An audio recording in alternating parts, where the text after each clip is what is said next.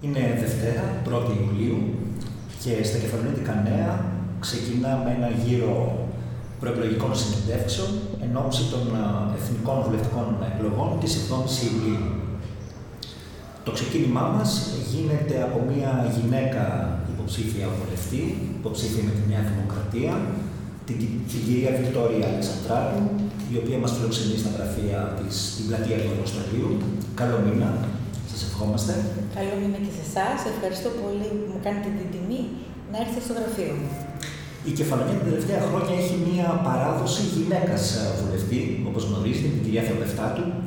Α ξεκινήσουμε από εκεί. Νιώθετε καθόλου ότι είστε η αντιυποψηφιότητα της κυρίας Θεοπεφτάτου, η αντιθεοπεφτάτου, θα λέγαμε, για την έδρα της Κεφαλονία και της Ιθάκης; Ε, όπως έχω προαναφερθεί στο θέμα το πού είναι κανείς εγγεγραμμένος, αν είναι στα Μητρώα Θηλαίων είτε Αρένων, ε, νομίζω ότι ο ρατσισμός στο φύλλο είναι πολύ ξεπερασμένος πια.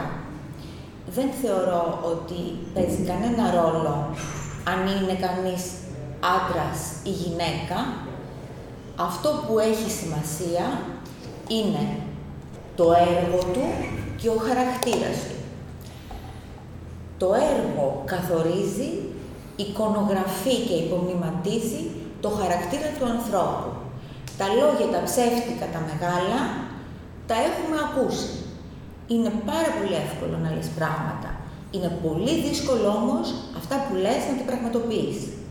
Αυτός είναι και ο λόγος που ο κόσμος σε όλη την Ελλάδα είναι έξαλλος με την κυβέρνηση, διότι έφτασε στο σημείο να ανατρέψει τις βασικές αρχές της ελληνικής γλώσσας. Φτάσαμε να μην ξέρουμε τι σημαίνει ναι και τι σημαίνει όχι. Θεωρώ λοιπόν ότι το γεγονός ότι η κυρία Θεοπεφτάτου είναι γυναίκα είναι αυτό το λιγότερο που ενδιαφέρει. Αυτό που ενδιαφέρει τον κόσμο είναι ότι είναι πολιτικός μηχανικός, έχει συγκεκριμένη εμπειρία, τη θεωρώ μια πολύ συμπαθή κυρία, την έχω γνωρίσει προσφάτως και μπορώ να πω μόνο τα καλύτερα. Αυτό όμως που δεν υπάρχει είναι έργο. Και εκεί θα αναμετρηθούν οι άνθρωποι. Όχι αν είναι γένους θηλυκού ή αρσενικού, αλλά τι κάνουν, τι έχουν κάνει, γιατί αυτό είναι που προσδιορίζει τι θα κάνουν. Πρώτα φεύγει η ψυχή και μετά το χούι. Μιλήστε μας λίγο για εσάς, δηλαδή ποια είναι η Βικτόρια Αλεξανδράτου, γιατί κάποιος κόσμος δεν σας γνωρίζει, είστε καινούργια τουλάχιστον στα πολιτικά πράγματα της Κεφαλονιάς. Λοιπόν, ονομάζομαι Βικτόρια Αλεξανδράτου. Είμαι από την, κατάγομαι μάλλον από την Πύλαρο Κεφαλονιάς, πιο συγκεκριμένα από το χωριό Μακριώτικα.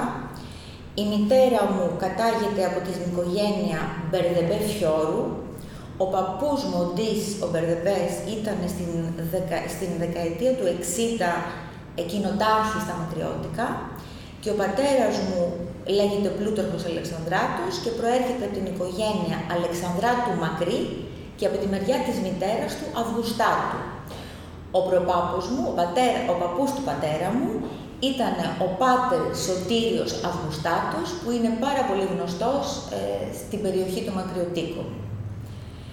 Ε, είμαι αρχιτέκτον μηχανικός, έχω σπουδάσει στο εξωτερικό, έχω κάνει μεταπτυχιακά στη διοίκηση επιχειρήσεων σε Αμερικάνικο Πανεπιστήμιο και αυτό που λέμε MBA και στα οικονομικά. Ε, καλές είναι οι σπουδές, τίποτα όμως δεν είναι καλό και θα το κάνουμε. Αυτό που έκανα και έκανα όλη μου τη ζωή, από τα πρώτα φοιτητικά μου χρόνια, είναι να δουλεύω. Δούλευα κατά τη διάρκεια των σπουδών μου. Όχι γιατί ο πατέρας μου δεν με στήριξε, ο πατέρας μου με στήριξε από την πρώτη μέρα που γεννήθηκα. Και για αυτό το πράγμα είμαι ιδιαίτερα ευγνώμων. Δεν είναι ούτε αυτονόητο, ούτε απαιτητό από τα παιδιά να λαγκοδέρνουν οι γονείς όλη τους τη ζωή και να τα σπουδάσουν στο εξωτερικό. Δεν μπορεί να το κάνει ο καθένας αυτό. Και γι' αυτό πιστεύω ότι τα παιδιά πρέπει να δείχνουν την ευγνωμοσύνη και το σεβασμό στους γονείς που θυσιάστηκαν, που αυτό που λέει αυτή η κεφαλαιονή τη λέξη του λαγκοδέρνο, που δεν το καταλαβαίνουν οι άλλοι και είμαι ευτυχής που μπορώ να την πω σε εσάς, γιατί δεν μπορώ να την πω σε κάποιους δημοσιογράφους. Είμαι η κόρη, είμαι η μάνα. Δεν είμαι η αδελφή, γιατί δεν έχω αδέλφια, δεν έχω μεγάλη οικογένεια. Είμαι όμως η φίλη, είμαι μία γυναίκα σαν όλες τις άλλες. Αυτό που μου κάνει φοβερή εντύπωση πέρα από τις σπουδές και τις ε, γνώσεις και την εμπειρία, την επαγγελματική, είναι αυτό που κάνουν όλες οι γυναίκες. Μάλλον η λέξη manager πρέπει να γίνει το μάνα. Τα μανατζάρουν, τα, τα, τα, τα φέρνουν βόλτα όλα. Είναι και μάνες, είναι και εργαζόμενες, είναι και γιαγιάδες, είναι και πανέξυπνες, είναι και, και καπάτσες, είναι, είναι όλα αυτά. Ε, και αυτό το πράγμα θέλω και πιστεύω ότι πρέπει να αναγνωριστεί. Και δεν, δεν θα πρέπει σήμερα, το 2019, να τολμάει η προοδευτική αριστερά να με βάλει λέγοντάς μου ότι πρέπει να φορέσω φήμοτρος ως μηχανικός, δεν μου επιτρέπεται να εκφέρω γνώμη για το οδικό δίκτυο.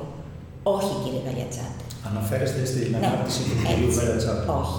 Δεν θα μας βάλετε φήμοτρο. Μας βάλετε τα πόδια, σε, τα δύο πόδια σε ένα παπούτσι. Μας πήρατε τα λεφτά, μας κατακλέψατε, εσείς με ρημνήσατε να πάρετε βέβαια 1,5 εκατομμύριο δάνειο, πράγμα που δεν μπορούσε να κάνει ο πολίτης. Εγώ λοιπόν δεν είμαι πολιτικός. Είναι η πρώτη φορά που κατεβαίνω στην πολιτική και κατεβαίνω στην πολιτική γιατί δεν θα επιτρέψουμε άλλο να κυβερνούν οι ακατάλληλοι. Οι κατάλληλοι λοιπόν θα πάρουν τη σκητάλη και θα πάνε μπροστά. Δεν θα καταλήξω ούτε την πατρίδα μου να πάω στη Νέα Ζηλανδία. Δεν θα καταλήξω ούτε το σπίτι μου. Και πόσο μάλλον δεν θα καταλήξω το παιδί μου, που είναι σήμερα 4 χρονών, είναι κορίτσι και έχει τη ζωή μπροστά του. Και δεν είναι μόνο το δικό μου το παιδί, είναι τα παιδιά όλης της Ιθάκης, όλης της Κεφαλονιάς, όλης της Ελλάδας, δεν σας πω και όλη του κόσμου. Εγώ θα πάω μπροστά και θέλω να είμαι το πρότυπο. Θέλω να είμαι το πρότυπο για τα κορίτσια ότι όχι θα αντισταθούμε, όχι θα δουλέψουμε και θα μας δώσουν το σεβασμό. Θα σας πω χαρακτηριστικά αυτό. Σε όλες τις δουλειές που έχω κάνει, Έχω δουλέψει σερβιτόρα, έχω κάνει μαθήματα αγγλικών, έχω δουλέψει ξεναγός, έχω φέρει αυτοκίνητα από το εξωτερικό στην Ελλάδα από όλα τα χρόνια που δούλευα. Έχω πλήρη εικόνα για το τι χρειάζεται μια επιχείρηση, έχω πλήρη εικόνα για το τι σημαίνει ΦΠΑ, ξέρω τι σημαίνει αγορά, γιατί παράγω, είμαι στην παραγωγική οικονομία και αποκλειστικά αυτός είναι ο λόγος που ο Κυριάκος Μητσοτάκης μου πρότεινε να κατέβω υποψήφιο βουλευτής και μου έκανε την τιμή να κατέβω με το κόμμα του. Και το λέω ξεκάθαρα. Είμαι η νέα νέα δημοκρατία. Η νέα γαλάζια δημοκρατία. Πριν πάμε σε αυτό, ε, αυτή την περίοδο με τι ασχολείστε, κύριε, έχετε μια εταιρεία, αν δεν κάνω λάθος, έτσι δεν είναι. Που... Έχω μια εταιρεία, για, να το πω πιο συγκεκριμένα, είναι ένα group, είναι ένας. Ε, Υπάρχουν και άλλες εταιρείες. Έχουμε έξι, μπράβο, έχουμε έξι υποκαταστήματα σε όλη την Ελλάδα. Ασχολούμαι με τις ανανεώσιμες πηγές ενέργειας, συγκεκριμένα με την παραγωγή ηλεκτρικής ενέργειας από ανανεώσιμες πηγές, που σημαίνει υδροελεκτρικά, αιωλικά, φωτοβολταϊκά και αυτόνομα σπίτια. Η τεχνολογία σήμερα μας δίνει τη δυνατότητα να έχουμε σπίτια που αντί να καταναλώνουν ενέργεια, να παράγουν ενέργεια. Ασχολούμαι με αυτά. Βεβαίως, επιπλέον, ασχολούμαι με ευρωπαϊκά προγράμματα. Ε, και θα σας πω και κάτι, είμαι και φοιτήτρια της νομικής. Πέρα από το μηχανικός, είμαι και φοιτήτρια της νομικής. Πολύ ωραία. Ωραία. Μια εύλογη ερώτηση λοιπόν. Είναι η εξής. Με όλες αυτές τις δραστηριότητες που έχετε, θα μπορέσετε να ασχοληθείτε και με τα προβλήματα της κεφαλονιάς, ε, αν ο κόσμος σας δώσει αυτή τη δυνατότητα; Είναι, ε, πολλές φορές λέμε ότι θα πρέπει οι πολιτικοί να έχουν δουλέψει τη ζωή τους, αλλά υπάρχει και ο άλλος λόγος που λέει ότι αν ένας άνθρωπος ασχολείται πάρα πολύ με τις δραστηριότητες του, δεν θα μπορέσει να αφιερώσει τον χρόνο που χρειάζεται. Ένα πολύ εύλογο ερώτημα και έχετε πολύ δίκιο που το ρωτάτε. Ε, πρώτα θα σας πω το εξής. Πιστεύω ότι στη Βουλή δεν πρέπει να είναι κανένας που δεν έχει δουλέψει, ούτε ένας. Και όχι μόνο να έχει δουλέψει, να ξέρει ο ψηφοφόρος τι ακριβώς έχει κάνει, με ποιον τρόπο έχει αποκτήσει τη συγκεκριμένη περιουσία του και ποια είναι αυτή πριν μπει στη Βουλή. Ε, εδώ που έχουν φτάσει τα πράγματα και εδώ που έχει ε, φτάσει ο κάθε πολίτης να πληρώνει ένα χρέος που του έχει επομιστεί χωρίς να το έχει προκαλέσει ο ίδιος, νομίζω ότι πρέπει να γνωρίζουμε πολύ καλά την πλήρη ταυτότητα του κάθε και να κοιτάζουμε με μεγάλη λεπτομέρεια το βιογραφικό του. Γιατί κάποιοι βάζουν κάθε ταξίδι στο εξωτερικό ως μεταπτυχιακό εδώ και εκεί. Λοιπόν, πρέπει λοιπόν να είναι ξεκάθαρα ότι το έργο κάποιου αποτυπώνει το ποιο είναι. Αυτό, ήταν κάτι για στην υποψήφιό σας. Όχι καλέ, για όνομα του Θεού. Αυτό είναι, αυτό είναι επειδή στην Ευρωβουλή ε, πηγαίνουν τέλος πάντων αθλητές ε, και άλλοι άνθρωποι οι οποίοι δεν μιλούν γλώσσες που θα πρέπει να μιλούν, δεν γνωρίζουν να διαβάσουν μια σύμβαση. Αντίθετα, ο συνυποψήφιό μου, ο κ. Καπάτος, ως δικηγόρος, είναι σε θέση να καταλάβει και να αντιληφθεί τον νόμο και να καταλάβει τι είναι νομοσχέδιο. Φρονώ ότι στη Βουλή των Ελλήνων πρέπει να επανέλθει το υψηλό επίπεδο.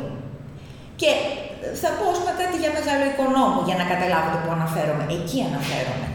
Έχει πέσει το επίπεδο στη Βουλή πάρα πολύ χαμηλά και είναι κάτι το οποίο πρέπει να αποκατασταθεί διότι ο κόσμος έχει, ε, ε, έχει επιβδίσει και έχει παρετηθεί και έχει αποστραφεί από τα πολιτικά θέματα, από τα πολιτικά δρόμενα και έχει δεν πηγαίνει να ψηφίσει πια, γιατί έχει επιβδίσει. Αυτό, εκεί αναφέρω. Από αυτό που μισό λεπτό να ρωτήσω ναι, κάτι. Ναι. Καταρχήν, δεν είναι εύλογο ότι στη δημοκρατία μπορεί οποιοδήποτε να γίνει νόμος ε, αντιπρόσωπος ενός νομού. Δηλαδή, είναι ένα κομμάτι της δημοκρατίας μας αυτό. Και δεύτερον, ο κόσμος δεν έχει απογοητευτεί από τους ποδοσφαιριστές, στο πούμε. Έχει απογοητευτεί και από πολλούς δικηγόρους, μηχανικούς, γιατρούς. Έτσι δεν είναι. Που Σωστά. Γενικώς ο, ο κόσμος έχει απογοητευτεί από τους πολιτικούς. Και έχει απομακρυνθεί Ή από εκείνους που χρησιμοποιούν την πολιτική για ιδιωτελές συμφέρον, για να κάνουν είτε καριέρα είτε να αποκτήσουν κάποια χρήματα. Εγώ λοιπόν, να σας πω για αυτό που με ρωτήσατε, δουλεύω 25 χρόνια. Την εταιρεία WRE Ελλάς ΑΕ την ίδρυσα το 1997. Ήμουν ο μικρός μέτοχος, ο μεγαλύτερος μέτοχος ήταν η διεθνής εταιρεία η Ελβετοσουηδική ΑΠΕΠ. Η ΑΠΕΠ απεχώρησε το 2004, διότι δεν μπορούσε να αντέξει τα προβλήματα της Ελλάδος. Ε, αυτό δεν μας τιμά σαν χώρα, δεν είναι καλό για μας. Έμεινα μόνη μου και συνέχισα την εταιρεία μου, η οποία λειτουργεί με πλήρη οικονομική ασφάλεια, χωρίς δανεισμό, Ούτε εγώ προσωπικά έχω πάρει δάνεια, ούτε η εταιρεία μου έχει πάρει δάνεια. Ναι, το επαναλαμβάνω για να μην μπερδευόμαστε. Ναι, ναι. Δεν πάω ούτε να βολευτώ, ούτε να χρησιμοποιήσω την ασυλία για κανένα άλλο λόγο.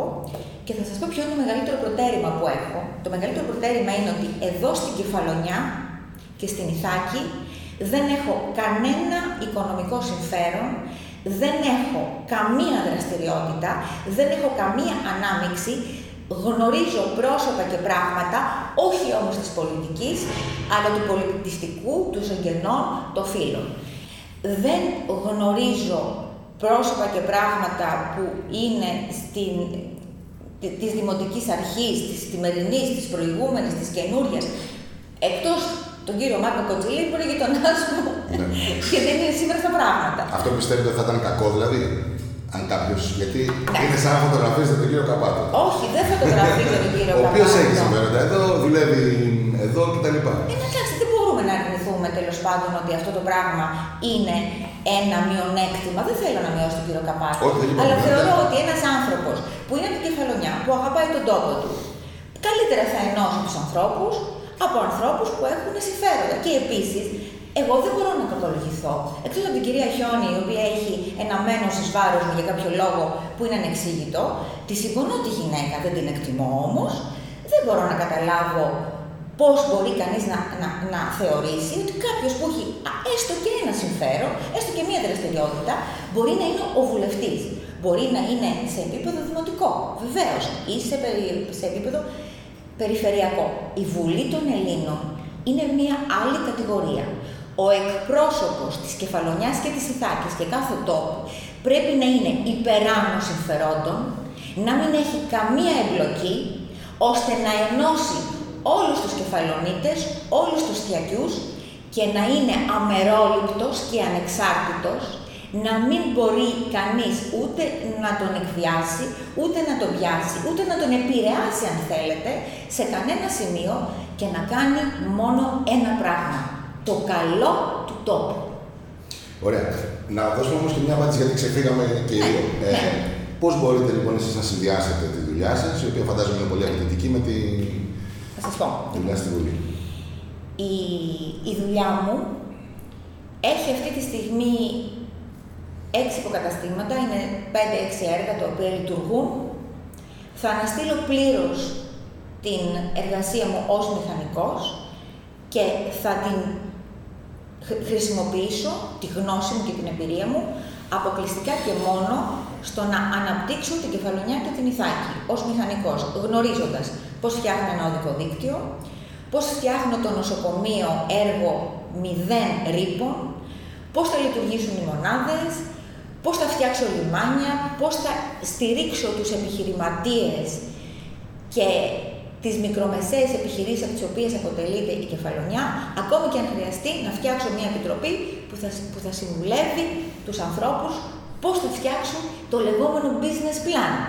Ένα οργανόγραμμα, πώς θα πάνε μπροστά την επιχείρησή τους και να τους συνδράμω με, με τις γνώσεις μου ίδια πλέον, αν χρειαστεί, και με τους ανθρώπους που θα, που θα προσλάβω, έτσι ώστε να βοηθήσουμε την επιχειρηματικότητα.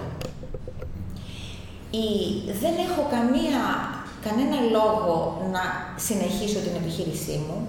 Δεν είμαι άπληστη και ειδικότερα αφού έχασα το γιο μου, αυτό έχει μέσα μου αλλάξει όλη μου την ψυχοσύνθεση Αναφερθήκατε και χθες αυτό. και το μόνο πράγμα που αισθάνομαι είναι ότι πρέπει να προσφέρω. Και να σας πω και κάτι, αναφέρθηκα και χθες και σε μια άλλη συνέντευξη. Είμαι ο άνθρωπος των παλαιών αρχών και των καινούργιων μέτρων. Θέλω να προσφέρω. Θέλω να ε, νιώσω τα παιδιά της Κεφαλονιάς και της Τάκης δικά μου παιδιά. Όχι γιατί τα υπόλοιπα παιδιά δεν είναι δικά μου, είναι όλα τα παιδιά δικά μου αυτή τη στιγμή. Μία μάνα που ανοίγει την πόρτα του νεκροταφείου και πηγαίνει στον τάφο του παιδιού της, πεθαίνει και ξαναγεννιέται. Και είμαι ευλογημένη. Είμαι ευγνώμων που αυτό που γεννήθηκε το καινούριο, που με λυπήθηκε ο Θεός και με ευλόγησε να έχω ένα δεύτερο παιδί, αυτό λοιπόν ο καινούριος μου αυτός δεν είναι ο επιχειρηματίας πια. Είναι ο άνθρωπος της προσφοράς. Θέλω αυτό το πράγμα να κάνω. Εδώ στην Κεφαλονιά δεν είναι θαμένο μόνο το παιδί μου. Είναι η προγονή μου. Είναι πολλοί άνθρωποι που είναι στην οικογένειά μου. Μπορεί αυτό να φαίνεται πολύ συναισθηματικό και πολύ ρομαντικό. Αυτό είναι. Δεν είπα ποτέ ότι είμαι πολιτικός. Δεν θα γίνω ποτέ ένας πολιτικός σαν τους άλλους. Θα είμαι αυτό που είμαι και, και θα θέσω αυτό υπόψη των συμπολιτών μου και αν εκείνοι επιλέξουν εμένα θα είναι καλό, αν δεν επιλέξουν εμένα θα είναι πάλι καλό. Είναι ελεύθεροι πολίτες, έχουν ελεύθερη βούληση, κεφαλονίδες και φιακοί είναι πανέξυπνοι, έχουν μάτια και τηρούν, έχουν νου και κρίνει. Αυτό έχω να πω μόνο εγώ. Λοιπόν, να, πάρουμε, να πούμε λίγο κάποια ζητήματα Ναι. πιο άμεσα για την Ναι. ελληνική κοινωνία. Ε, με το δεδομένο ότι κατάγεστε κιόλας από την Πύλαρο, Ναι. από μια μικρή περιοχή, Ναι. δεν είναι το Αργοστόλι η Πύλαρος, ε, γνωρίζετε ότι ήταν πάγιο αίτημα της τοπικής κοινωνίας, της Πυλάρου, της Άμης και της Ερήσου, η διάσπαση του Δήμου Κεφαλονιάς. Μάλιστα. Ε, το υποστήριξαν μέσα από ανοιχτές λαϊκές συνελεύσεις, Ναι. από, πιέ- από πιέσεις, είναι γνωστά αυτά. Τελικά ο Δήμος διασπάστηκε. Ναι. Ε, Εσείς, ως βουλευτής αύριο της Κεφαλονιάς και της Ιθάκης, έστω ότι τεθεί το ζήτημα να επανενωθεί ο Δήμος Κεφαλονιάς. Ναι. Νομίζω ότι η Νέα Δημοκρατία δεν είχε πάρει η ε, θέση υπέρ τη διά- της διάσπασης. Έστω ότι ξανατεθεί το ζήτημα, δεν έχει σημασία για ποιο λόγο. Ναι. Ποια θα είναι η θέση της ε, ε, βουλευτή κεφαλονιάς τότε, της βουλευτή Ναι. κεφαλονιάς σε αυτά τα νέα δεδομένα. Υπέρ της διάσπασης ή κατά της διάσπασης. Θα διαφωνήσει, θα διαφωνήσει δυναμικά ή θα συμφωνήσει στην κεντρική γραμμή; Με την επιφύλαξη που δεν γνωρίζω την άποψη του κόμματος και του Προέδρου μας, θα σας πω την προσωπική μου ταπεινή άποψη. Η προσωπική μου ταπεινή άποψη είναι ότι θα είναι καλό να μείνουν τα πράγματα ως έχουν. Να υπάρχουν τρεις δήμοι. Πιστεύω ότι η μεριά της Πυλάρου, Σάμι Πύλαρος, η Έρισος και οι παλικοί χρειάζονται κάποιον που να είναι εκεί, ώστε να μπορέσει να σκύψει πάνω στα προβλήματα των ανθρώπων με περισσότερο χρόνο, αλλά και με περισσότερη αγάπη. Είμαι υπέρ της αγάπης, δεν είμαι υπέρ στο να χωρίσουμε τα πράγματα και να μελώνουμε μεταξύ μας. Το πρώτο πράγμα που πρέπει να ξεπεράσουμε είναι αυτή την αντιπαλότητα. Ο κεφαλονίτης είναι ο δημιουργικός άνθρωπος. Έχει αυτή τη δημιουργική κούρια, που είναι ωραία και σε πάει μακριά. Να ενώσουμε τις δυνάμεις μας με χωριστούς δήμους. Αυτή είναι η άποψη. Πάνω σε αυτό το θέμα τώρα, ε, εκτός από τη διάσπαση των δήμων, Υπάρχει και το θέμα της απλή αναλογικής. Ναι. Που από τη μία λειτουργεί ναι. πιο δημοκρατικά, από την άλλη δημιουργεί κάποια προβλήματα. Ναι. Ο κ. Μητσοτάκης, αν δεν κάνω λάθος, έχει δηλώσει ότι μετά τις εκλογές θα φέρει κάποιες νομοθετικές ρυθμίσεις ώστε ναι. να δοθούν περισσότερη, περισσότερη εξουσία στο δήμαρχο. Ναι. Αυτό εσείς θα το στηρίξετε, δηλαδή πιστεύετε ότι είναι προς τη σωστή κατεύθυνση, γιατί, και γιατί το ρωτάω αυτό; Ο κόσμος έχει ψηφίσει συγκεκριμένους δημάρχου και συγκεκριμένες ναι. συνθέσεις δημοτικών συμβουλίων με ένα συγκεκριμένο τρόπο. Δηλαδή ξέροντας ότι θα υπάρχει η απλή αναλογική. Δεν είναι αλλίωση μετά της φύσης της αυτοδιοίκησης και με τον τρόπο που ψήφισε μάλιστα ο κόσμος, αν εκ των υστέρων πούνε ότι όχι, δεν θα είναι έτσι, ο Δήμαρχος θα έχει περισσότερες αρμοδιότητες. Νομίζω ότι η κεφαλονιά με την αντιπαλότητα που μας χαρακτηρίζει και την, ε, τη μαχητικότητα με την οποία ε, θα είναι το case study, δηλαδή θα είναι ο τόπος που θα, θα, θα μελετήσουμε και θα εξάγουμε αποτέλεσμα αν αυτή η απλή αναλογική είναι σωστή ή όχι. Αυτό θα το δούμε μόνο στην πράξη. Το να κάνουμε εικασίες, φαντασιώσεις και να προτρέχουμε δεν μας οδηγεί πουθενά. Αυτό αναγκαστικά θα το δούμε στην πράξη, γιατί θα λειτουργήσει πολύ σύντομα το Σεπτέμβριο. Πολύ σύντομα, αλλά ε, ε, οι πληροφορίες λένε ότι θα φέρει αυτές τις ε, ρυθμίσεις αμέσως μετά τις εκλογές. Ότι είναι από τις πρώτες ρυθμίσεις. Ότι είναι από τις πρώτες ρυθμίσεις, δεν θα δοκιμαστεί δηλαδή πρώτα αυτό το σύστημα. Θα έρθει, δεν είναι αλλίωση της εκλογικής διαδικασίας αυτή, πιστεύετε; Δεν μπορώ να σας πω την αλήθεια, δεν τη γνωρίζω, δεν γνωρίζω αν πράγματι η πρώτη προτεραιότητα του Προέδρου σε μια οικονομία που καταραίει θα είναι να ασχοληθεί με την απλή αναλογική. Αυτό δεν μπορώ να το ξέρω, το ξέρει εκείνος. Και δεν μου επιτρέπεται να εκφράσω γνώμη για το τι, το τι θα σκεφτεί. Πάμε σε ένα ζήτημα των ημερών σχετικά με την αντοπλοϊκή σύνδεση Ιθάκη Σάμι ναι. ναι. Ε, είναι το θέμα των ημερών, ενώ ενδοοικογενειακό σας θέμα, γιατί έχουν ακουστεί κάποιες απόψεις που φαίνονται ίσως σε πολλούς αναγνώστες ή ακροατές ότι είναι και λίγο διφορούμενες έως και αντίθετες. Ε,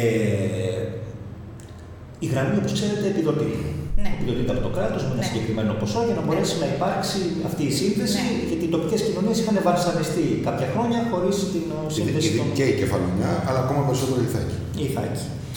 Η δική σας η προσωπική θέση ποια είναι, ότι η χρηματοδότηση ας πούμε ενδεχομένως παράγει έναν αθέμητο ανταγωνισμό ε, και εμποδίζει αυτό που είναι και βασικό στόχος της παράταξής σας, ε, την ελεύθερη οικονομία, το να έρθουν κεφάλαια, επενδύσεις. Άρα λοιπόν είναι ε, η επιχορήγηση μιας γραμμής σε λάθος κατεύθυνση ή από την άλλη πρέπει με οποιοδήποτε τίμημα ε, να διατηρηθεί η σύνδεση των νησιών. Το υπέρτατο αγαθό είναι η ανθρώπινη ζωή. Οι κάτοικοι της Ιθάκης και της Κεφαλονιάς. Δεν τους κάνουμε χάρη, είναι δικαίωμά τους ως πολίτες και φορολογούμενοι αυτού του κράτους να αισθάνονται ασφάλεια στον τόπο τους. Δεν θα μπορούν να αισθάνονται ασφάλεια αν δεν υπάρχει συγκοινωνία και αν δεν μπορούν ανα πάσα στιγμή να μεταφερθούν ή να έρθουν οι άνθρωποι τους ή να πάει ένας άρρωστος από την Ιθάκη στην Πάτρα ή από τη Σάμι στην Πάτρα. Το θεωρώ δικαίωμά τους και αυτό θα διατηρηθεί με κάθε τρόπο. Σαφές. Ωραία.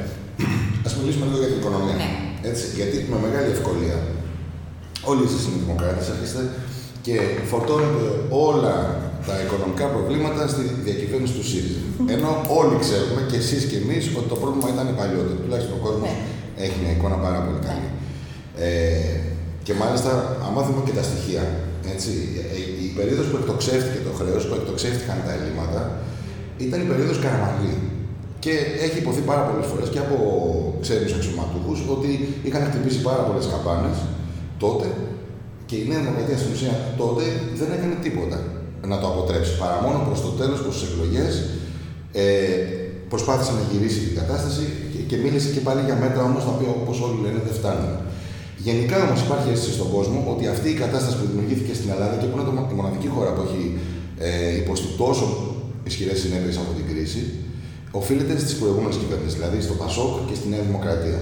Σίγουρα ο ΣΥΡΙΖΑ άλλα είπε, άλλα έκανε, μπορεί να φόρτωσε με 10, με 30, με 100, κανείς δεν ξέρει ακριβώς δισεκατομμύρια το χρέος, αλλά η πραγματικότητα ήταν αυτή. Γιατί ε, ε, εσείς ποια άποψη έχετε, δηλαδή πιστεύετε ότι για όλα αυτά φταίει ο ΣΥΡΙΖΑ, για την κατάσταση που βρισκόμαστε σήμερα φταίει ο ΣΥΡΙΖΑ; Ποια είναι η ευθύνη της Νέας Δημοκρατίας αυτό; Αν θυμάμαι καλά, ο Κώστας Καραμαλής έθεσε εαυτόν και το κόμμα και την κυβέρνηση στην κρίση του λαού. Έκανε εκλογές. Ναι. Και ο λαός έκρινε. Λοιπόν, πιστεύω λοιπόν ότι υπάρχει μια συνυπευθυνότητα όλων των κομμάτων. Δεν... Πώ μπορεί να βάζετε όλα τα κόμματα μέσα, δεν κυβερνούσε πούμε, ο ΣΥΡΙΖΑ τότε ή το ΚΚΕ. Όταν κυβέρνησε ο ΣΥΡΙΖΑ, διέλυσε την οικονομία. Νομίζω ότι η περίοδος που ζούμε μπορούμε να τη συγκρίνουμε μόνο με την καταστροφή της Μύρνης. Δεν είχε ποτέ η Ελλάδα capital control. Εμείς και η Βενεζουέλα. Αυτό που έχει συμβεί στην Ελλάδα και ο διασυρμός στην Ελλάδα και η ζημιά που έχει γίνει στην οικονομία είναι ανυπολόγιστη. Αυτό μπορείτε να το δείτε. Αυτή τη στιγμή οι επενδύσεις που γίνονται στην Ελλάδα είναι 3 δις, ενώ στην Πορτογαλία είναι 30 δις. Η Πορτογαλία έχει τη Μαδέρα ως νησί φορολογικού παραδείσου και φεύγουν οι δικοί μας εφοπλιστές και πάνε στη Μαδέρα με 5%. Γιατί επιτρέπεται στην Πορτογαλία να έχει νησί ειδικού καθεστώτος; Γιατί η Μάλτα έχει 5%. Είναι Ευρωπαϊκή Ένωση. Αυτός λοιπόν που πήγε και διαπραγματεύτηκε δεν είχε πρόθεση να βλάψει την Ελλάδα. Όχι. Έκανε ό,τι μπορούσε. Μέχρι εκεί έφτανε. Ναι, ο αντίλογο αυτός όμως πρόσφατα είδα μια συνέντευξη του κ. Σκουρλέτη και λέει ότι έχουμε νέα τρίμηνα συνεχούς ανάπτυξης, αύξηση των εξαγωγών, δημιουργήθηκε ένα αποθεματικό 33 δισεκατομμυρίων, 380.000 νέες θέσεις εργασίας. Θέλω να πω, μήπως έχουμε ξαναπεί πάλι στη λογική ο, ε, ο ένας να προσπαθεί να αποδείξει ότι ο άλλος ήταν καταστροφή για την Ελλάδα επειδή φοβάται ότι ο ίδιος δεν θα τα καταφέρει. Δηλαδή υπάρχει ένα πινκ-πονγκ, κύριε Αλεξανδράτου, καταστροφολογίας. Έτσι, εγώ δεν θα πω ότι κανείς δεν νομίζω πιστεύει ότι φταίει ένας μόνο. Αυτό είπα ακριβώς. Έτσι. Έτσι, αυτό είπα. Δηλαδή έχει επιδείξει κάτι. Μήπως και η Νέα Δημοκρατία με αυτή τη στάση δυναμητίζει ακόμα περισσότερο το πολιτικό κλίμα και ένα αργότερα, επειδή χρειάζονται και πολλές συνενέσεις για να μπορέσουμε να πούμε ότι από την κρίση κάνει κακό έτσι στον τόπο. Συμφωνώ. Εγώ προέρχομαι. Καταρχήν δεν είμαι πολιτικός, είναι η πρώτη φορά που έρχομαι. Ε, προέρχομαι από το φιλελεύθερο χώρο, εικονογραφώ την, την ιδιωτική πρωτοβουλία και την επιχειρηματικότητα. Δεν μπορώ να ταυτιστώ με το ΣΥΡΙΖΑ γιατί είμαι ακριβώς το αντίθετο. Αυτός ο κρατισμός του ΣΥΡΙΖΑ, ο αναρχικό, ανα, αναχρονιστικός, συγγνώμη, όχι αναρχικός, ο αναχρονιστικός, δεν, δεν με βρίσκει σύμφωνη. Επιδόματα μπορείς να δώσεις στις ευπαθείς ομάδες και πρέπει να δώσεις. Γιατί όπως έχω προαναφερθεί, ο πολιτισμός ενός κράτους εκεί φαίνεται. Πώς συμπεριφέρεται στις ευπαθείς ομάδες. Αυτό όμως το πλεόνασμα για να μπορούμε να δίνουμε τα επιδόματα δεν μπορεί να έρχεται υποθηκεύοντας το μέλλον των παιδιών μας με δανεισμό. Πρέπει να έρχεται από την παραγωγική οικονομία. Πρέπει να, να σηκώσουμε το ανάστημά μας στην Ευρώπη, εκεί που είναι τα κέντρα αποφάσεων, ε, έτσι που καταδύσαμε, και να τους ζητήσουμε να μας επιτρέψουν να, να δημιουργήσουμε εδώ και τώρα τις κατάλληλες συνθήκες έτσι ώστε να έρθουν και στη δική μας χώρα οι επενδύσεις, όπως πηγαίνουν στην Ιρλανδία, όπως πηγαίνουν στην Πορτογαλία, όπως πηγαίνουν στην Κύπρο. Δεν είναι δυνατόν να κλείνουν οι δικές μας βιομηχανίες και να ανοίγουν οι βιομηχανίες στην ε, Βουλγαρία. Και πρέπει να σας πω το εξής. Η δική μου οικογένεια, η Μπερδεμπέ, ο θείος, ο αδελφός της μητέρας μου, ή το εργοστασιάρχης, είχε εργοστάσιο παραγωγής βάμβακος στον Πειραιά, με 1.500 εργαζόμενους. Με τη λάθος πολιτική η οικογένεια καταστράφηκε. Γνωρίζω λοιπόν από παιδί, γιατί εγώ τότε ήμουνα 5 χρονών, 6-7 μέχρι που σταμάτησε να λειτουργεί η επιχείρηση, πάρα πολύ καλά τι σημαίνει επιχειρηματικότητα. Ρέει στη φλέβα μου. Δεν μπορούμε λοιπόν να υποθηκεύουμε το μέλλον. Τα χρήματα που θα χρησιμοποιήσουμε με χαρά για να συνδράμουμε τους πολίτες που δεν μπορούν να σταθούν μόνοι τους, θα έρθουν από τις επενδύσεις από τα χρήματα που θα έρθουν από το εξωτερικό, αφού δημιουργήσουμε αυτές τις προϋποθέσεις που είναι σταθερό φορολογικό σύστημα με χαμηλή φορολογία, ανεξάρτητη δικαιοσύνη, ανεξάρτητες αρχές, μπορώ να σας μιλάω μέχρι αύριο, αυτή, αυτή είναι η θέση μου σε αυτά τα πράγματα. Ωραία. Εχθές είπατε κάτι το οποίο να μου επιτρέψετε να πω τουλάχιστον στη συνέντευξη φάνηκε λίγο γενικόλογο. Μιλήσατε, είπατε ότι θα φέρω χρήματα στην κεφαλονιά, ότι υπάρχουν προγράμματα στο εξωτερικό. Ναι.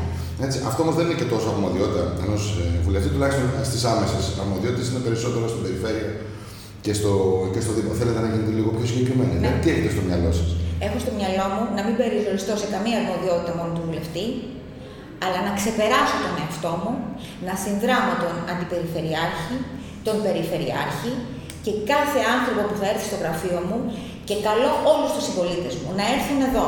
Έχω έντοιμα έντυπα να γράψουν το όνομά τους, το τηλέφωνό τους και το έντυμά τους.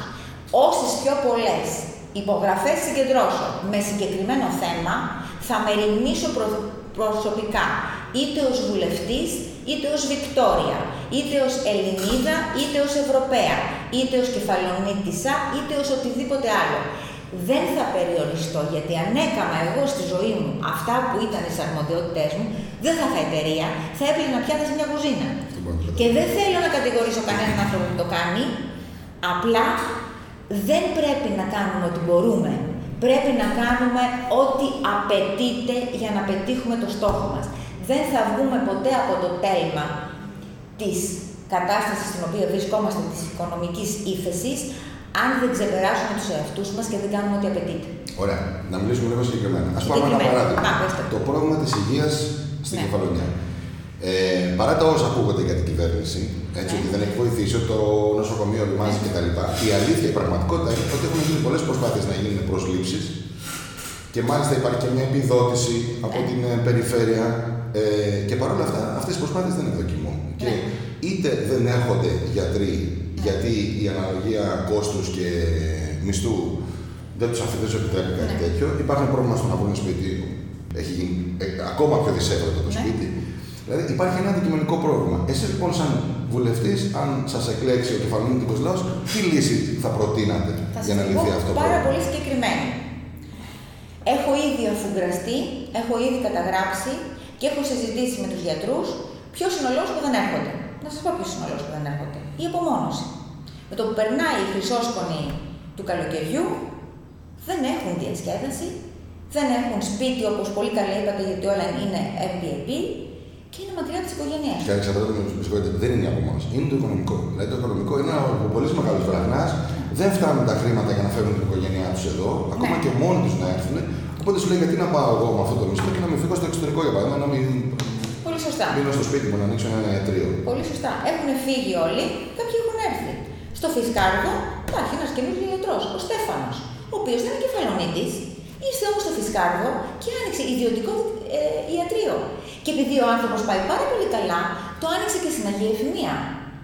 Αν αυτή πιστε... Ναι. Ε, η κυρία, μια δημοσιογράφος, μια δημοσιογράφος, με βάλει, προσπαθεί να με βάλει και να προωθήσει έναν συνυποψηφιό μου, Πιστεύοντα ότι δεν ξέρω την κεφαλονιά. Όχι, δεν ξέρω την κεφαλονιά. Ξέρω και τι πρέπει να κάνω για την κεφαλονιά για να τη βοηθήσω. Λοιπόν, ο Στέφανος, λοιπόν, ο γιατρός, έχει, θα ανοίξει και δεύτερο ιατρείο στην Αγία Εφημεία. Άρα λοιπόν, οι γιατροί μια χαρά θέλουν να έρθουν στην κεφαλονιά. Και δεν είναι κεφαλονίδη ο άνθρωπος. Δηλαδή για ιδιωτικό ιατρείο. Για ιδιωτικό ιατρείο. Μισό λεπτό, μου λέτε ότι η λύση ναι. για, να λυθεί, για να λυθεί το πρόβλημα στο, στο, ε, στο κρατικό νοσοκομείο πρέπει να όχι, δεν σα λέω αυτό. Αυτό το είπατε εσείς, δεν το είπα εγώ. Όχι. Ναι. Σας λέω πώ να απάντησα, αν απάντησα αυτό μου δίνετε αυτό. Όχι, Στο συγκεκριμένο πρόβλημα τι Δεν με αφήσετε να ολοκληρώσω. Λέω λοιπόν ότι το νησί μας δεν τους πει. Αρέσει στους γιατρούς. Αρέσει ακόμη και σε αυτούς που δεν είναι κεφαλονίτες. Πάμε λοιπόν τώρα στο πρόβλημα του νοσοκομείου. Στο νοσοκομείο υπάρχουν σοβαρά θέματα από έλλειψη γιατρών γιατί δεν τους επαρκούν τα χρήματα που πληρώνει το κράτος. Έχω μιλήσει λοιπόν με τις εταιρείες που έχουν εδώ τις ανεμογεννήτριες και τους έχω ζητήσει, αφού λοιπόν το κράτος δεν μπορεί να τα απεξέλθει και δεν θέλει να τα απεξέλθει και δεν το θεωρεί προτεραιότητα η κυβέρνηση του ΣΥΡΙΖΑ να πράξει αυτά που οφείλει, ώστε να έρθουν όχι μόνο οι ιδιωτικοί γιατροί γιατί τους κυνηγάει, αλλά να έρθουν οι δημόσιοι γιατροί. Να επανδρώσει όσο οφείλει το νοσοκομείο της και και του Λιξουρίου αλλά και του Αργοστολίου. Θα πάρω ε, λοιπόν ένα επίδομα ιδιωτικό και θα δώσουμε, θα ζητήσω από τις εταιρείες αυτές, το έχω ήδη ζητήσει και έχουν συμφωνήσει, να υπάρχει ένα ιδιωτικό επίδομα μέχρι να ανακάμψει η, η, η οικονομία με την κυβέρνηση της Νέας Δημοκρατίας, θα, θα, θα το κάνει αυτό η επιχειρηματικότητα στα πλαίσια της κοινωνικής ευθύνης. Αυτό είναι άμεσο δηλαδή. Άμεσο, άμεσο. Έχω μιλήσει, έχω συμφωνήσει και το έχω κάνει. Γι' αυτό είμαι εδώ. Υπάρχει για να δηλαδή δίνω άμεσα κλήσει. ναι.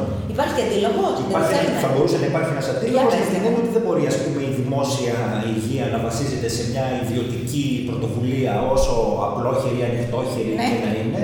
Γιατί αν αυτό σταματήσει, πάλι θα γυρίσουμε στην ίδια κατάσταση. Σε Είναι αυτό, υποχρέωση του κράτους. αυτό θα το ρωτήσετε στο ΣΥΡΙΖΑ, γιατί ε, δεν είμαι εγώ κυβέρνηση, η κατάσταση αυτή δεν έχει δημιουργηθεί από μένα, πόσο μάλλον από τη Νέα Δημοκρατία. Αυτή την ωραία ερώτηση που έχετε απευθύνεται λοιπόν εκεί. Εγώ είμαι εδώ για να δώσω λύση. Γιατί εμένα με ενδιαφέρει ο άνθρωπος. Με ενδιαφέρει η μάνα, με ενδιαφέρει το μικρό παιδί και με ενδιαφέρει και η τρίτη ηλικία. Αν μου επιτρέπετε, αν δεν τα απαντάτε, Ναι. η λύση αυτή θα υπάρχει και σε περίπτωση που δεν εκλέγεται βουλευτής. Ναι, Μάλιστα, ωραία. Ε, πάμε λίγο στα τοπικά της Νέας Δημοκρατίας. Ε, δημοσιεύτηκε πριν από τρει-τέσσερι μέρες μια ανακοίνωση του πρώην και όχι τέο, όπως έγραψε, ε, προέδρου της ε, ΝΟΔΕ, ο οποίος επιτέθηκε με μεγάλη σφοδρότητα στην, ε, στην ΝΟΔΕ. ναι, Έτσι. Ε, υπήρξε μια απάντηση, ναι. από, κυρίως από τον, τε- από τον πραγματικό τέος πρόεδρο της ε, ΝΟΔΕ. Ήθελα και εσάς ε, την απόψη σας και βάζοντας μέσα και στο τραπέζι και στη συζήτηση το γεγονός ότι η Νέα Δημοκρατία πιστεύω ότι έχει πληρώσει πολύ ακριβά τις εσωκομματικές κόντρες στο νησί τα τελευταία χρόνια. Δηλαδή, εγώ προσωπικά όσο παρακολουθώ την κατάσταση εδώ δεν έχω δει ποτέ η Νέα Δημοκρατία να βγαίνει ενωμένη. Δεν- Θα εξαιρέσω την, ε, αυτή την περίοδο, μέχρι τώρα δεν έχει τελειώσει όμως ακόμα η προεκλογική περίοδος για να μπορούμε να ξέρουμε. Ναι. Εσείς θα ήθελα να, ξέρω, να μου σχολιάσετε αυτή την ανακοίνωση του κύριου Λουκέρη, αν ισχύουν αυτά που λένε για την ΟΔΕ, αν και εν μέρει απαντήσατε χθες, αλλά πολύ κάποιο να μην Ναι. έχει δει της συνέντευξης και πώς βλέπετε την ε, η κατάσταση την κομματική στο νησί. Ε, όπως σας είπα, υπάρχει μία στήρα αντιπαλότητα γενικότερη στην κεφαλονιά, που ως τρίτο μάτι που δεν είμαι μέρος του συστήματος, και αυτό είναι πολύ σημαντικό, γιατί μόνο όταν είσαι εκτός συστήματος μπορεί να έχεις μια καθαρή ματιά και να δεις τι συμβαίνει. Δυστυχώς, εμείς εδώ στην κεφαλονιά, και εγώ τώρα που έρθω, έχω έρθει καινούρια, έχουμε πέσει σε ένα τέλμα και είμαστε μέσα σε μια κατσαρόλα και δεν βλέπουμε πέρα από την κατσαρόλα. Ε, δεν συμφωνώ με τίποτα από όλα αυτά. Εγώ βλέπω μια νόδια αυτή τη στιγμή ενωμένη. Δεν γνωρίζω το παρελθόν, γιατί ασχολιόμουν με τη δουλειά μου, δούλευα, δεν ασχολιόμουν με την πολιτική. Δεν έχω ιδέα για όλα αυτά. Δεν ξέρω πρό- ε, πρόσωπα και πράγματα και δεν ξέρω και τίποτα ποιοι είναι οι πραγματικοί λόγοι της αντιπαλότητας. Ε, αυτό είχε πάρει διαστάσεις που δεν έπρεπε να, να τις πάρει ποτέ.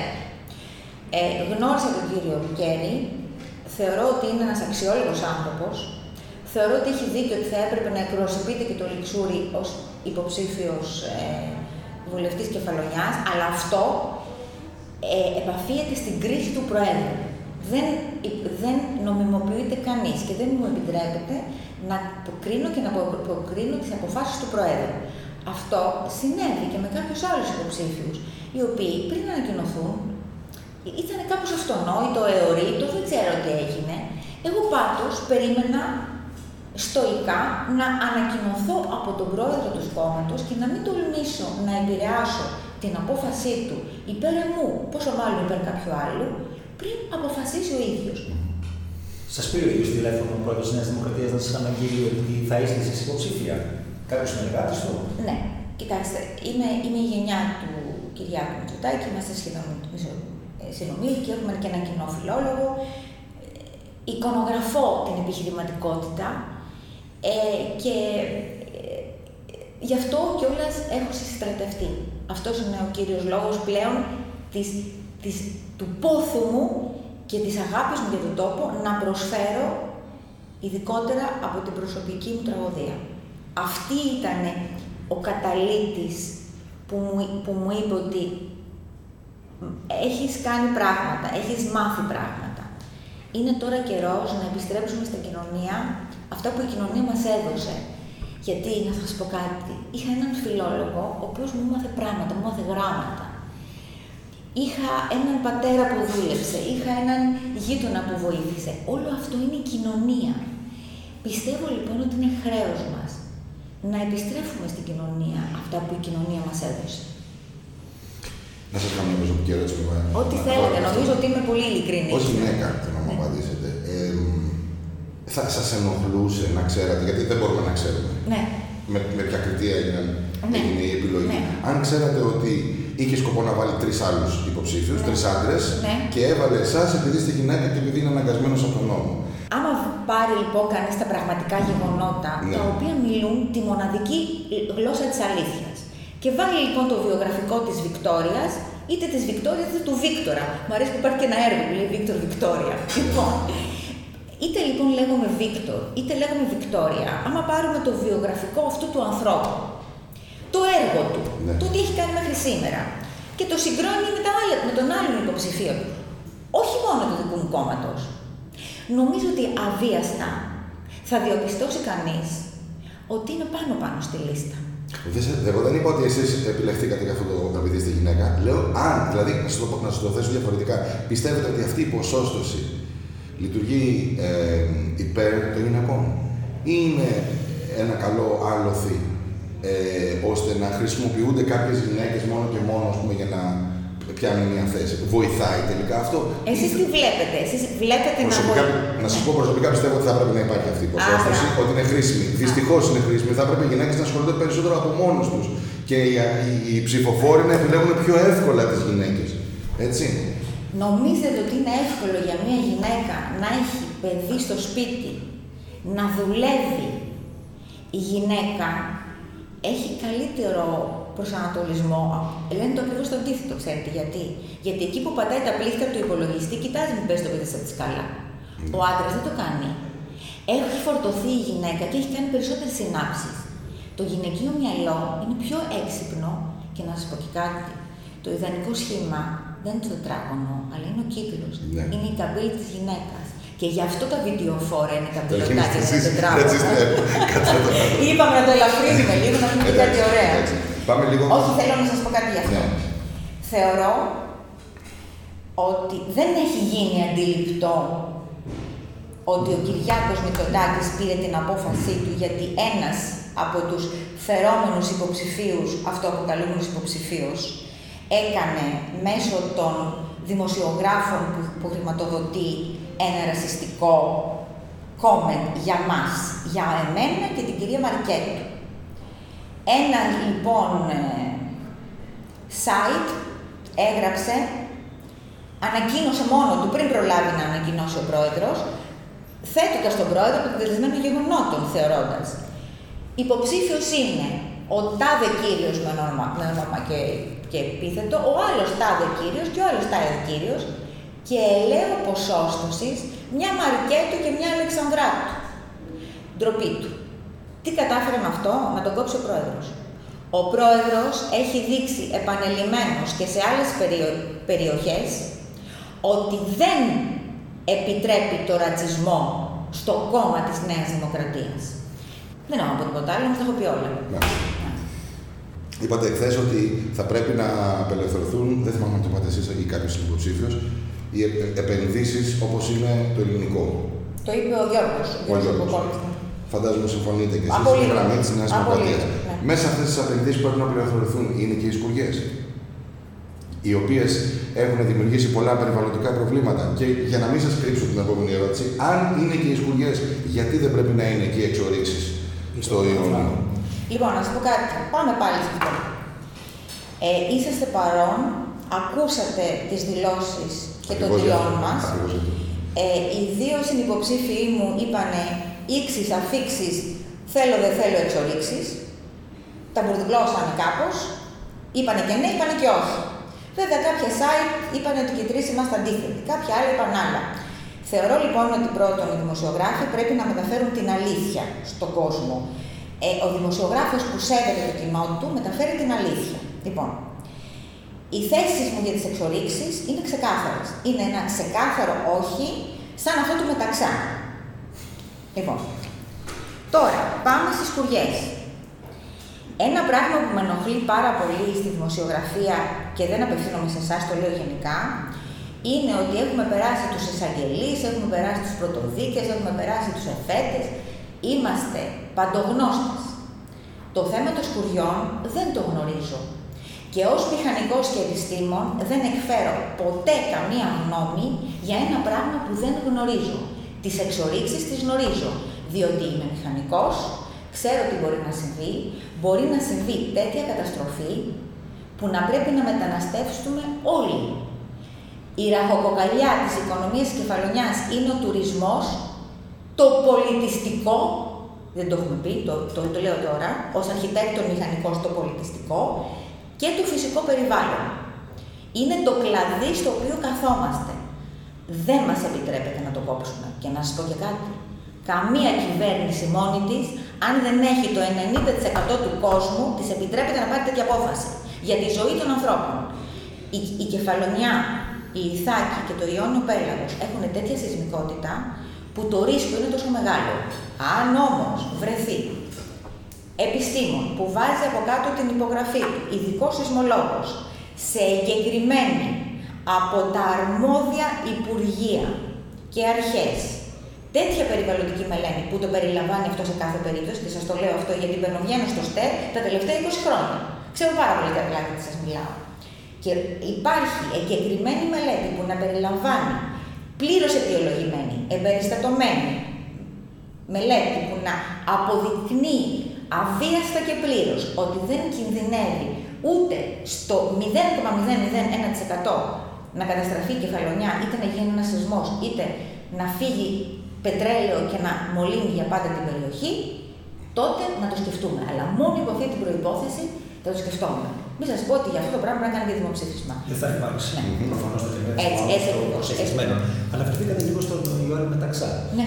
Η γνώμη σας για την προσωπικότητα αυτή της κεφαλονιάς του Μεταξά; Η γνώμη μου είναι το 28 Οκτωβρίου, Ενωμένη Ελλάδα, επίθεση από άλλο κράτος, επίθεση από φασισμό και το όχι το ιστορικό του Μεταξά είναι αυτό που πρέπει να γίνουν κεφαλονίτες, μία γροθιά.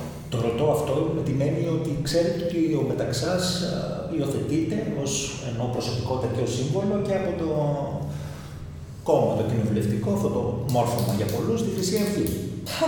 Εντάξει, ο καθένας μπορεί να χρησιμοποιήσει οποιοδήποτε. Εδώ οι Γερμανοί, να σας πω ένα παράδειγμα, επειδή διαβάζω πολύ λογοτεχνία, χρησιμοποιούν και τον Νίτσε ότι είναι δίθε φασίστας. Και έγραψε κάπου ο Νίτσε, όταν είμαι με Γερμανούς παθαίνω δυσκολιότητα. Νομίζω ότι σα το έχω απαντήσει. Ε, ωραία. Να μιλήσουμε και λίγο και για τον τουρισμό ναι. και να κλείσουμε. Ναι.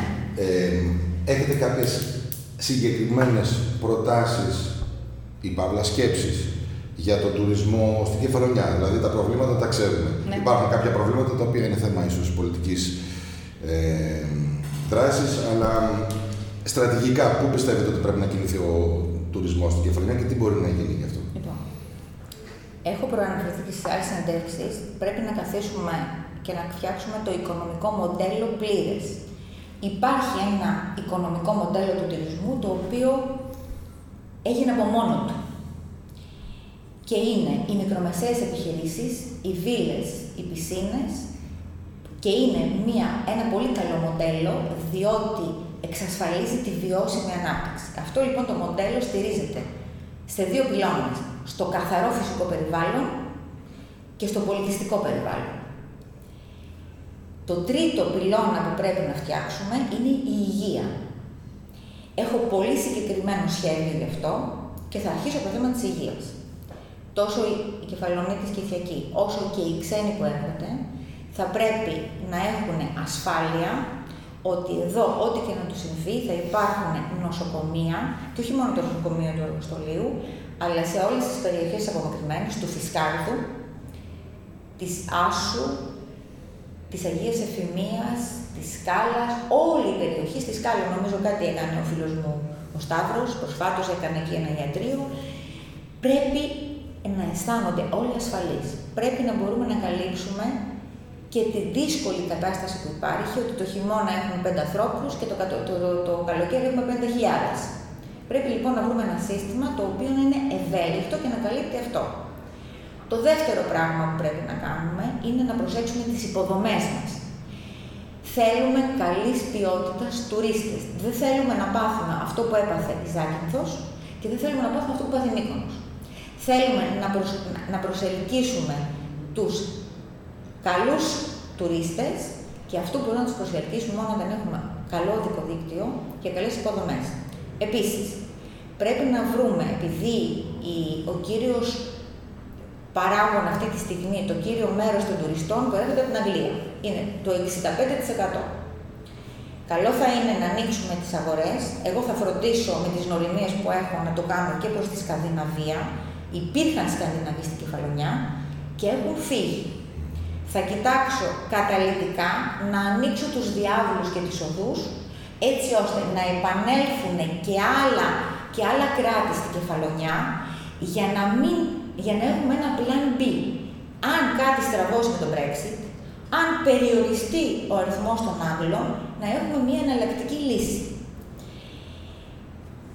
Επίσης, οι, οι συγκοινωνίες, έχουμε ένα καινούργιο αεροδρόμιο, θα πρέπει να μεριμνήσουμε και να μεριμνήσω η ίδια, να βρω τους κατάλληλους ανθρώπους και να τους φέρω σε επαφή, θα κάνω ένα, όπως μου είπατε και λαμβάνω και άλλες πρωτοβουλίες, ένα οικονομικό διπλωματικό σώμα, ας πούμε, από την Κεφαλονιά, που θα πάει και θα βρει αυτούς τους ανθρώπους έτσι ώστε να έχουμε πτήσεις κατευθείαν και από άλλα μέρη. Και το άλλο το μεγαλύτερο πρόβλημα είναι η επιμήκυνση της περίοδου. Αυτό είναι το μεγαλύτερο πρόβλημα.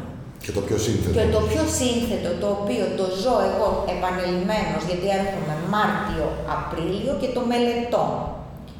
Το πρόβλημα είναι ο καιρός σε συνδυασμό ότι τα καταλήμματά μας δεν έχουν θέρμανση, δεν είναι προετοιμασμένα για το χειμώνα και δεν είναι προετοιμασμένοι επαρκώς το, το ψηφιακό μας το ίντερνετ.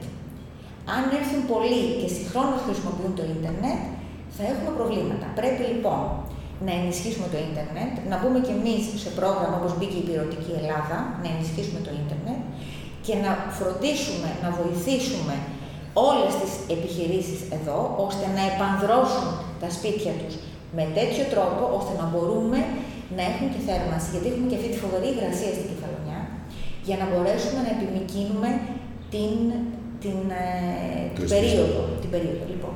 Επίσης, θα πρέπει να υπάρχουν και οι κατάλληλες συγκοινωνίες, να μην είναι κανένας απομονωμένος εδώ. Και τέλος να κάνουμε και κάτι για τη διασκέδαση. Βέβαια, εδώ θα μπω στα χωράκια του Δήμου και δεν θα το κάνω θα μείνω απ' έξω. Μόνο συμβουλευτικά μπορώ να Δεν είναι μόνο Δήμος, είναι και ιδιωτικές επιχειρήσεις, γιατί πολλές επιχειρήσεις Σύμφωνα, εστίαση δεν λειτουργούν. Με τα δεσιμπέλ. Δεν μπορείς να κάνεις εκείνο, δεν μπορείς να κάνεις τ' άλλο. Να καθίσουμε όλοι ενωμένοι, να δούμε τι θα κάνουμε για το καλό όλων μας. Ωραία. Είτε με εργοταξιακό κράνος, είτε με σακάκι, είτε με κυρία Βικτόρια Σαντράτου. Ευχαριστούμε πάρα πολύ και σας ευχόμαστε καλή επιτυχία. Σας ευχαριστώ πάρα πολύ. Συγχωρήστε με αυτόν τον παρορμητισμό. Είναι αυτό το κεφαλονίτικο που δεν μπορώ να δαμάσω ακόμα, επειδή είμαι καινούργια πολιτικός. Σιγά σιγά θα τα καταφέρω. Να είστε καλά, ευχαριστούμε πολύ. Ευχαριστώ και εγώ.